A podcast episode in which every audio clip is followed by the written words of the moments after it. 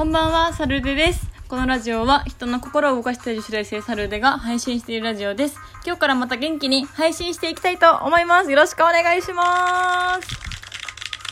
はい、お久しぶりです。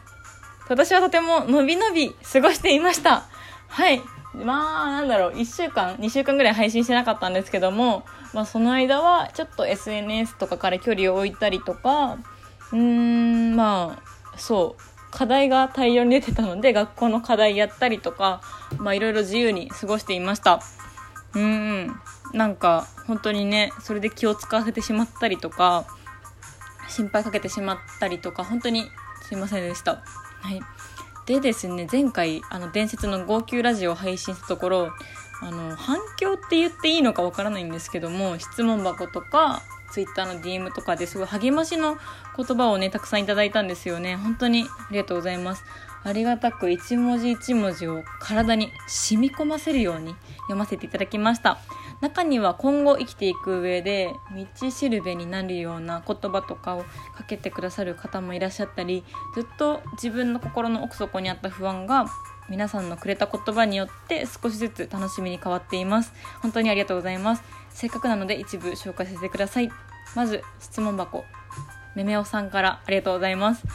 僕は今3年生でまだまだ就活が始まっているとは言えない状況なんですがサルデさんのラジオを聞いてもっと今から頑張ろうと思いました。これからのラジオを楽しみに待っています。ありがとうございます。大学3年生の後輩の方も今就活のスタート位置に立っている状状況になるのかなそう就活評価期とかね言われてるけども実際まだこれからどうなるかわからない。し自分がここで今頑張れば自分の思う満足した就活になると思うのでまあ本当に全部私が助けられるわけではないのでまあないんですけどもだから私が少しでもここであのためになるような経験談とか失敗談とか含めた情報提供を少しでもねあの手助けできたらいいなって思うのでぜひ参考にしてくれたら嬉しいなって思います。うーん嬉しいですね。なんか自分も頑張ろうって言ってくれたことが本当に私嬉しくて人の心を動かしたいっていう気持ちはすごい強く持ってたのでそういうなんだろう本当に人の心を動かせてるんじゃないかなって、まあ自己満なんですけどちょっとすごく嬉しいです。質問箱ありがとうございます。はいもう一つですね。Twitter の DM から読ませていただきたいと思います。就活お疲れ様でした。コロナのせいで今期本当に大変でしたよね。今回夢と比べなきゃいけない大変苦しい決断だと思います。何かしらの形でサルーデさんがサルデさんの夢が少しでも叶うことを願います。今回やってきたことがどこかで役に立てようとする前向きな姿勢に泣きそうになりました。自分が言う立場ではありませんがこれからもほどほどに頑張れることを願います。ありがとうございます。今回そう泣きそうになったって言葉を本当にいろんな場所でいただくんですけども本当に泣かせてしまって本当に申し訳ないですね。私はあのラジオは泣くつもりは一切なくて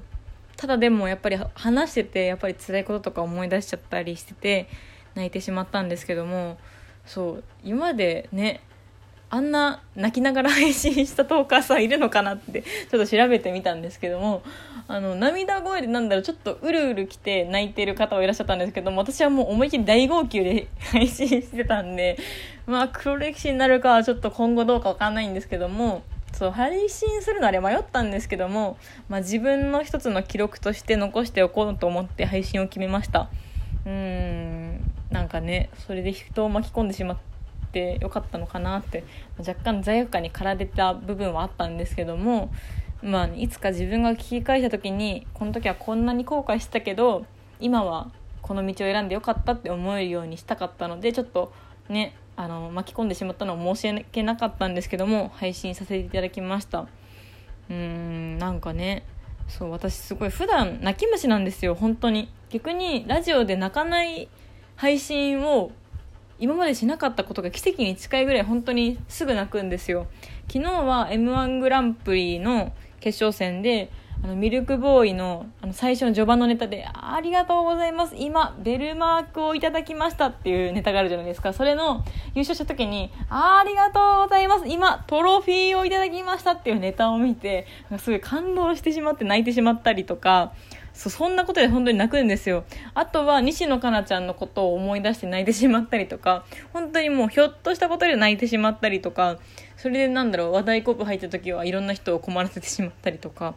そうなんだろうでもその泣くことによって涙の活動と書いて類活、まあ、ストレス発散になっているのかなって自分で最近思うようにしています。ただでもね今後は人に迷惑かけずに泣けたらいいなって思います。はいでまあ涙といえばなんですけども遠距離恋愛が始まって初めて京都に先日行ってきましたはい最後に彼氏だったのは3月の東京駅の見送りでした。まあ、ここでも泣くつもりなかったんですけども、案の定泣いてしまいました。はい。はい。で、まあね、新幹線出発の2分前に泣き始めるっていう、まあ、大迷惑な行為ですよね。本当に彼氏を困らせてしまいました。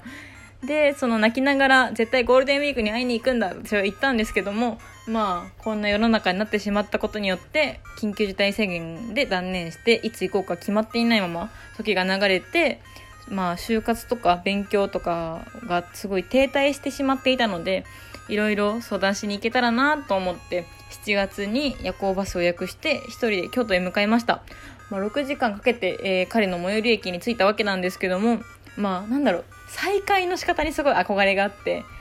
あの、久々に会えたら、なんかギューするみたいなアメリカンな再会を私はすごい夢見ていたんですけども、まあそんな残念ながらそんな再会ができるわけでもなく、私が、あ、おはよう、迎えに来てくれてありがとうね、みたいな感じで朝5時に迎えに来てくれた彼にお礼言ったら、うんって言って荷物持ってくれて、あの、再会のハグとかは一切なく、はい、再会させていただきました。まあ全然優しい彼なんですけども、そう、滞在期間4日間だったんですけども、そのうち彼の休みは1日だけで、あと3日間はまあ自分で回るよって感じだったんですけども、まあ一緒にご飯食べたりとか、おしゃべりしたりとか、タイムラグのない会話のありがたさをかみしめました。就活のこととかもちょっといろいろこうなったとかいう話をしていろいろアドバイスもらったりしたり。うん。とても有意義な時間を過ごすことができました。まあ、彼に会えたのもやっぱりすごい嬉しかったんですけどもその彼がいない間の観光も自分にとってはすごいプラスになっててあのー、すごいやりたかったこととかもたくさんできたのでちょっと紹介させていただくとすごいやりたかったことが2個ぐらいあって1つ目はえっ、ー、と陶芸をすること。はい。なんか土を触るとセロトニンっていう人間の幸せホルモンが出るらしいんですよ。その通り陶芸した時になんか出てきてマンツーマンでスタッフの方と教えてもらったんですけどもうーんなんだろうお皿作ってたんですけどもなんだろうすごい触れて気持ちくてなんだろうなあの幼稚園の時にやっていたお砂場遊びとかみたいな感じのなんだろう幼少期の気持ちがまた戻ってきたというか多分あれはセロトニンが出てたんだなって思います。はい。でまあ作ったお皿はですねあの職人の方が焼いてでいろいろなんかやってくださって1ヶ月後ぐらいに私の家に届くみたいなのでそれがすごい楽しみになっています。はい。で、あともう一つやりたかったこと、行きたかったところですね。行きたかったところが一つあって、私はあの本名はあまりここで出さないようにしてるんですけども、えっと、佐賀野の佐が私の本名に入ってて、そう、佐賀野の佐は、えっと、山日に交差点の佐ですね。それが私の本名に入ってて、えー、佐賀野のようにおしとやかに育ってほしいってことから名付けられたんですけども、名付けた人、誰も佐賀野に行ったことがないって言うんですよ。え と思って。じゃあ自分でこの目で確かめに行こうってことで佐賀野の方に向かいました。ただ下調べを一切せずにね佐賀野に行ってしまったので